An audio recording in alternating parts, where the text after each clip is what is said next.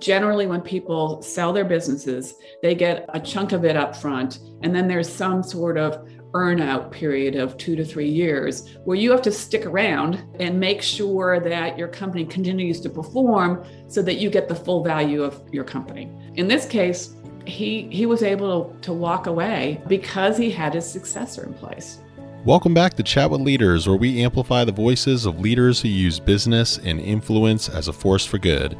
We believe that it's their example that will have a tremendous impact on our next generation of servant leaders who will carry us forward into our bright, sustainable future. Today, we're thrilled to welcome back Beth Miller, a leadership development advisor and executive coach here in Atlanta, Georgia, who we've previously had on the show.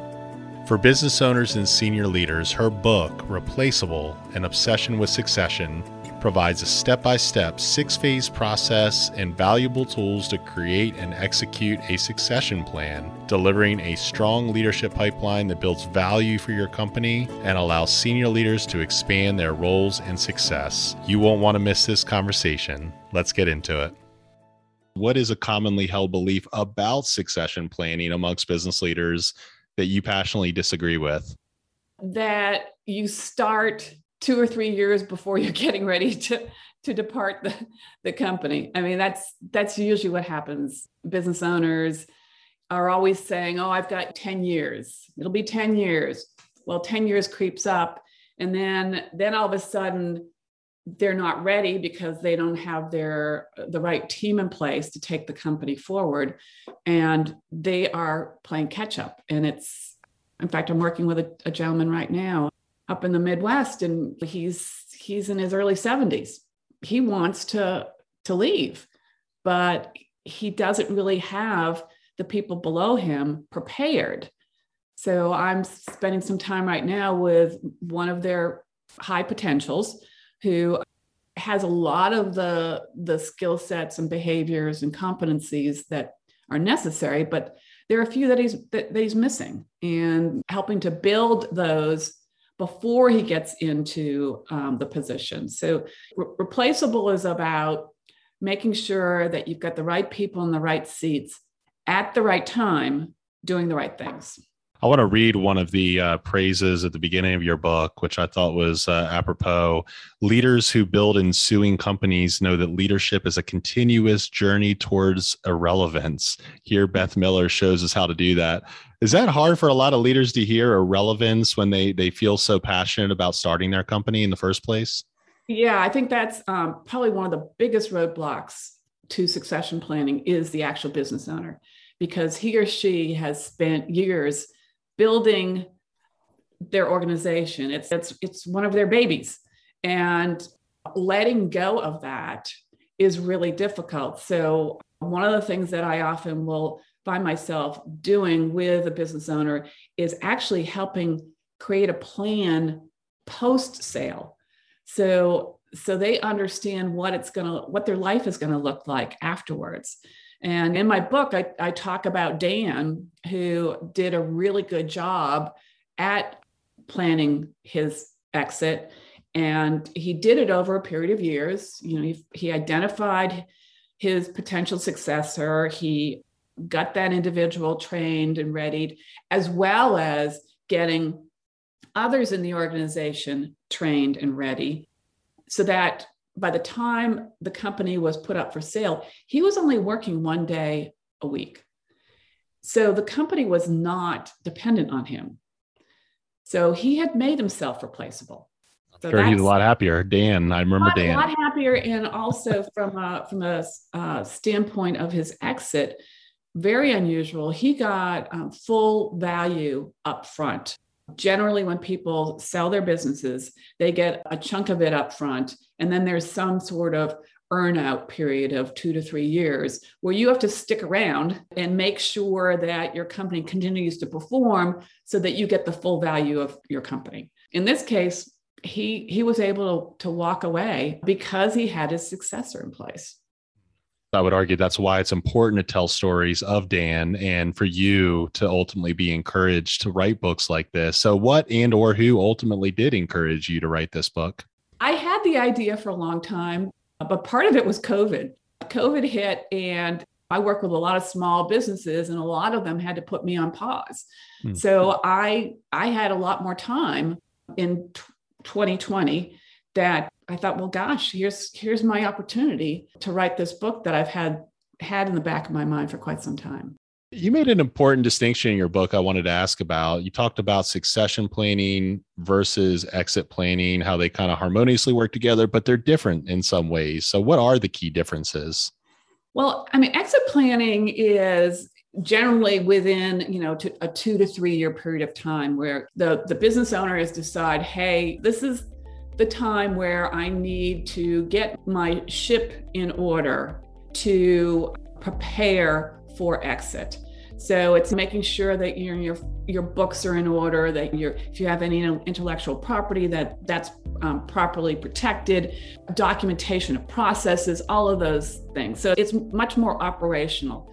Succession planning is all about your talent. It's all about the people. It's making sure that you're developing them and preparing them so that that they can be successful when you leave.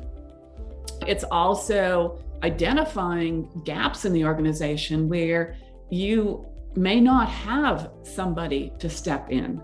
And that's where it gets really tricky because that if you hire from an external resource, that individual is not going to have the institutional knowledge that you and others have. And they don't understand the culture of your organization. So I've seen a lot of business owners fail in that aspect where they've brought somebody on in in an appropriate amount of time, but for one reason or another, it it fails, and and that individual either leaves on their own or is asked to to find uh, future employment because it's it's just not working out. I wanted to dive into the contents of your book a little bit. You introduced various uh, phases yeah. of succession planning. So I wanted to touch on those at a high level with the time we have. I'm going to encourage people to go read the book to go into a deeper dive. But the the first one is the prepare phase. So can you give yes. us kind of a, a high level overview of that? It's it's basically two steps, and the the steps are putting a succession planning team together, getting the right people in the room that are going to drive the, the process. And then it's going through, and I in the book, I provide an assessment tool of assessing your organization on how prepared you are to execute the plan. So there are things like performance management systems and career pathing, things like that, that if, if you don't have it, you need it. Understanding the competencies of your organization, defining what uh, potential is. All of those things need to happen in order to execute the plan. I think a lot of leaders think in that phase that if they introduce preparation too early, that it gives the impression that they don't have this, that they're not in charge. But ultimately, I think it would invite a higher level of engagement with future leaders if you engage them early to show that hey there's growth here we, we are planning to include yes. you in leadership decisions and so i think it sends the appropriate message from the very beginning. Would you agree with that? Yeah. In fact, I, I mentioned that in the book that once once you've got the team together, you need to communicate to the company that this is happening mm-hmm. because there are there's a lot of research around retention, especially of millennials. That if they understand that um, there are opportunities and, and there, there is a succession plan um, in place, they're gonna they're gonna stay longer. All right. So the next phase is the identify phase. Can we touch on that? So, identify is identifying the core competencies which are tied to your values. It's those behaviors that support values. And there are kind of two levels to that. One is employee competencies, and the other is leadership competencies. And I talk about a ladder versus a competency model because competency models can get very complex. And for smaller companies, it's pretty, it's overkill. The other is key positions. So key positions are different than key employees. So it's looking at the blank sheet of your organizational chart and identifying where are the people or the positions that if if they're empty, your company is going to have problems. And that could be it could be like a tech support person who has the keys to your network system. Those are the, the key positions. Then there is defining what potential is in your organization. That's really important because when you get to the point of having conversations with employees, you need to have a clear definition of what you're looking for from employees because employees are going to start questioning. If somebody gets gets a promotion well gee why did they get it and, and um, not that one employee? So being really clear about that. So those are kind of the three things that you want to identify how you build a team i love it yeah, yeah. with that clarity and transparency and i love your point too that it's not just the executives vps middle managers all that but it, it really is anybody that has important keys of the company so that you're not right. left in a bad spot if they up and left or something happened or so right. it really builds that continuity in from the very beginning mm-hmm. All right so the next the next phase is the analyze phase can we touch yeah. on that that's really identifying gaps in your organization from a standpoint of employees so it's it's going to be around having that a talent conversation where where you are looking at each employee and identifying where the gaps are from a standpoint of competencies, potential, et cetera. So you were then plotting on a what, what I call a nine box grid, which is it's a common common tool that HR will use. And you plot it against a potential and performance. Potential is tricky because potential is really about future. Performance is easier to measure because that's historic. So you're plotting performance versus potential, and you're identifying in that uh, top right quadrant those high potentials. So those are the ones that you're really going to be focused on. I mentioned in the book that everybody should be de- developed, but those high potentials are the ones that you need to be laser focused on um, because they're the ones that are ultimately going to be taking larger positions in the organization that are, are more strategic to your success. I love the visuals and the grids and the, the workbook aspect of your book because it helps you kind of visualize what you're saying here with those high potentials and how to plot that out. And it really helps you work through that. So I would say it's a great guide that I would mm-hmm. encourage people to check out beyond just us walking through the high level here. So the next one is that development phase, which you just touched on slightly, but let's bring that home and talk about yeah. that a little bit more. The development phase is really putting a, a plan together, you and the employee, that is a timeline, generally an annual event, but you're checking in on them on a, on a quarterly basis to see where they are in the in the development process. They're the ones that are going to have to do the heavy lifting, but but it's your job to let them know that development is important. So you need to set aside time specifically for that development conversation versus mixing it up with uh, performance um, appraisal and stuff like that. Recruit actually could stand on it on its own. It's all about having the right process, interviewing, behavioral interviewing style, using assessments appropriately. So uh, that could be like a short story, pull, pulling that chapter out of the book. It's a standalone. And, and then lastly, the recognize phase. Yeah, people forget to measure progress and then recognize and reward not just the employees who are going along and and moving up in the organization. But the team as well because the team has has been in place continues to be in place and and they are the ones that are owning the the succession plan and pushing it forward. Word of the wise it's it's looking at not waiting until you're 80 years old to think about the importance of each of these phases because it's a lot let's be real. That's a lot of work. It takes a lot of time, execution, planning, reflection, resources. So start from the beginning, right? Because you got to yeah. do all that appropriately to to make your company sustainable and and to make it enduring. Yeah, and I and I talk about how it's really important to integrate succession planning into your business planning. That a uh, succession plan should be a, a subset of your business plan.